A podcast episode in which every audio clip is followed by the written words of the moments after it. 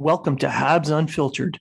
This independent podcast is featured on the Hockey Writers and iHeartRadio, bringing you honest and unfiltered entertainment and discussion on the Montreal Canadiens and hockey news. Your hosts, Matt Smith, Treg Wilson, and Blain Potvin, are proud to be one of your trusted sources. If you are talking about it, so are we.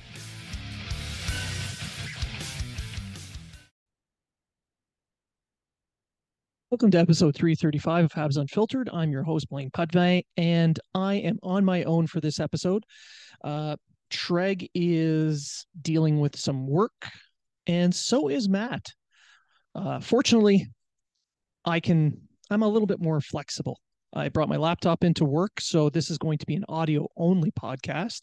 There will be no video because nobody wants to see the cubicle that I have to work in moving on. Uh, this weekend was a very eventful weekend for the Canadiens, an actual good news weekend. If you're, you know, actually all around good news. The Canadiens won a game in dramatic fashion. The young guys played extremely well. There was no movement uh, in the standings. They remain right where they were. So the, even the tank and the anti-tank fans are all happy ish. And the Canadiens signed prospect Sean Farrell to a three year, $1.1 million per season entry level contract. So I'm going to start with him. Sean Farrell is now a Montreal Canadien. He's joining the Habs tonight in Buffalo. Uh, he's not expected to play, but he is with the team now. And pardon me. And he's among people that he knows. Uh, Jordan Harris spoke at length about him in his uh, media availability today, which is the 27th of March, talking about his intelligence and what to expect from him. Um, more importantly, Adam Nicholas, the the man in charge of player development, has been pumping this kid's tires for the last couple of years. He's known him since he was the uh, player development coach with the Chicago Steel of the USHL, where Sean Farrell played. Their relationship began there when, when Nicholas was working towards improving Farrell's skating, which at the time was his one weakness. So, in the intervening four years from that point, Farrell's skating has gone from a weakness to a strength. And Nicholas has been raving about this kid as if he is going to become the next star.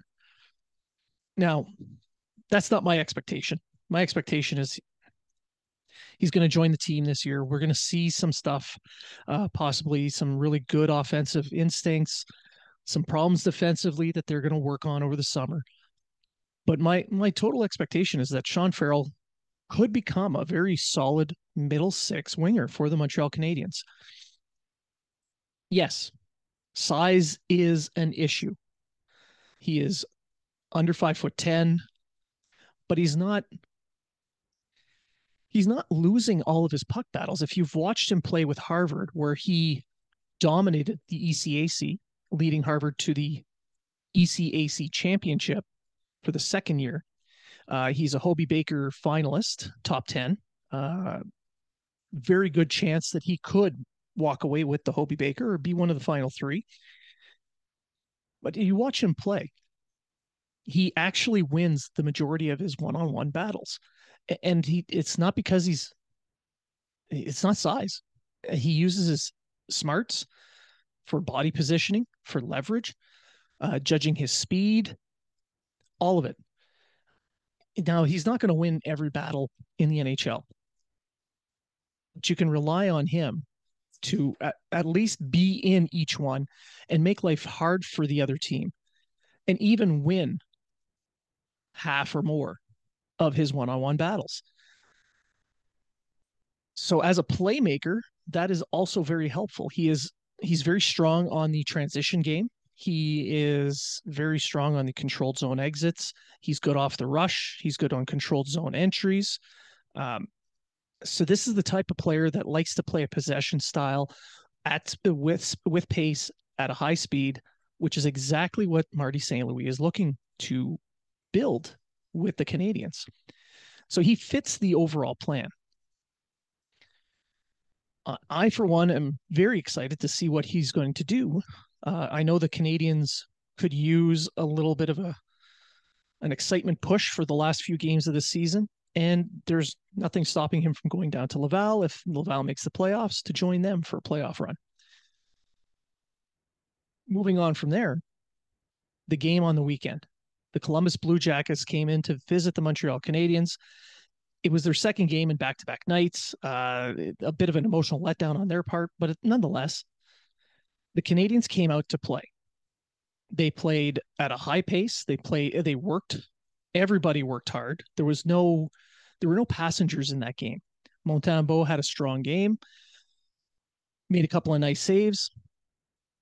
Dach and Suzuki looked amazing. Uh, Suzuki, I think, has he had a four point night and he's had multiple point games now, three or four games in a row. And I do not think it's a coincidence that this streak began when Kirby Dach returned.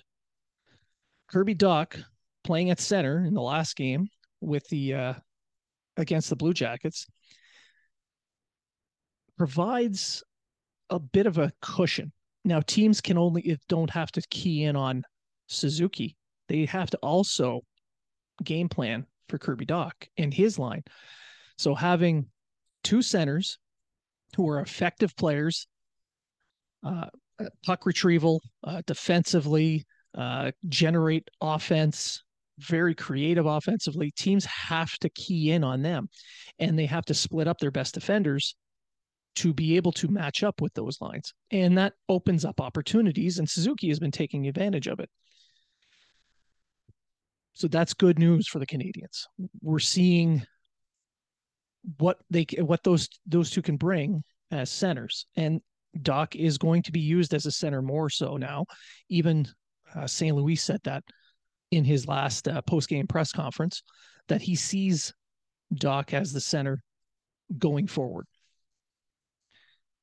But the biggest story out of that game, pardon me, biggest story out of the game was Raphael Harvey Pinard and his natural hat trick in the second period. Now, the Canadiens completely dominated that second period and basically walked away from the Blue Jackets in, in that game. Up to this, uh, to the end of the first, it was fairly even score wise, but the Canadiens were starting to generate momentum and push the Jackets onto their heels. The second period, they knocked the Jackets on their butts.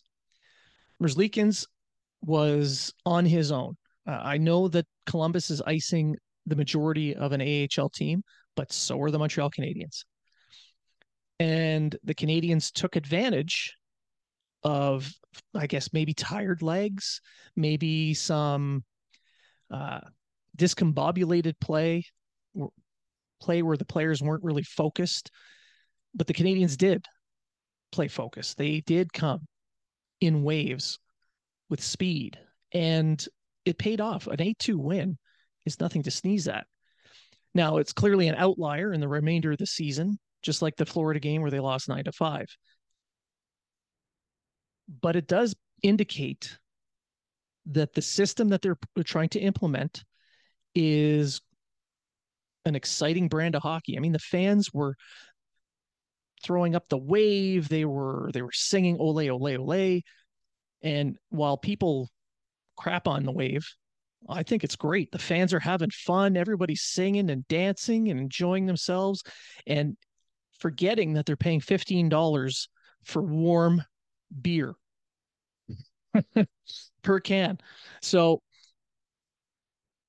fans had fun. And Harvey Pinard also had a very fun night scoring that natural hat trick the way he did, his first professional hat trick. Um, and, and he did it in, it wasn't lucky goals, it wasn't weird bounces. He did it by playing the game that he always plays. He goes to the net. Three goals were within a few feet of the net. Now, one of them was a beautiful shot that he put over uh, Merzlikins' shoulder.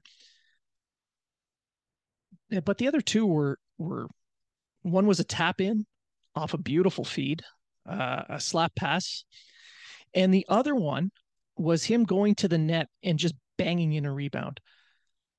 In all three instances, this they're they're scored in a way that fits his style of play, and it's while his shooting percentage is very high in what you'd expect a player of his stature to be able to produce. I counter that while it may not be sustainable, it's not that far off from what he could provide because the majority of his shots, as I said earlier, are taken from in close, which improves the percentage that they can go in. I'm not saying he's going to be a top six center or top six winger in the NHL next season. What I am saying is that he's going to compete for that top nine role. He he's one of the leaders in goals on the team already. It's it's ridiculous how well he has played since his call up. And I don't think Laval's going to see him back uh, next year. They might see him back if they make the playoffs, but they won't see him back next year. I do see him making the team. Now, you got to remember the most important thing when we're building a hockey team is stay committed to the plan and trust the process. So,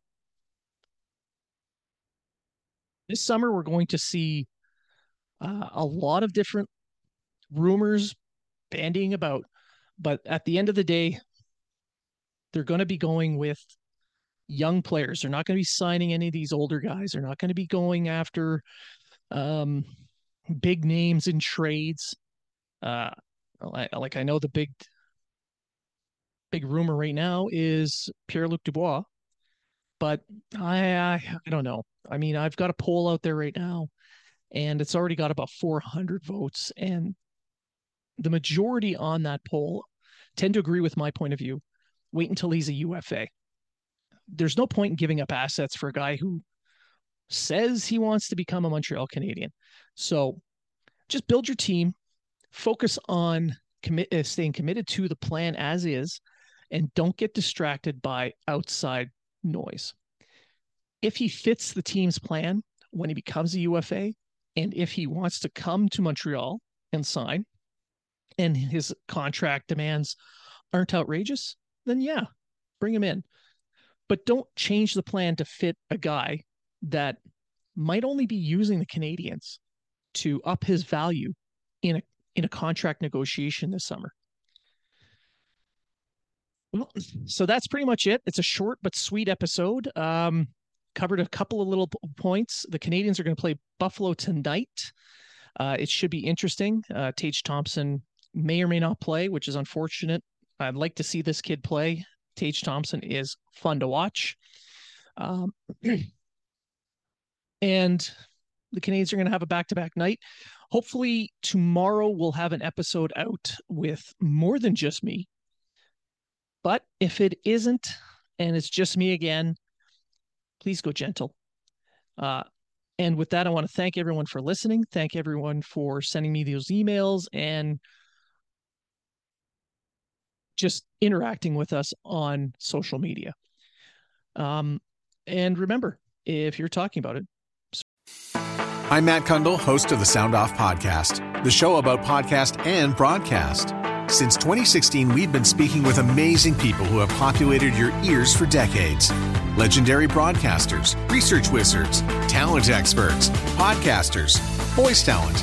Almost 400 stories, all for free. Subscribe or follow the Sound Off Podcast on Apple Podcasts, Spotify, Amazon Music, or at soundoffpodcast.com.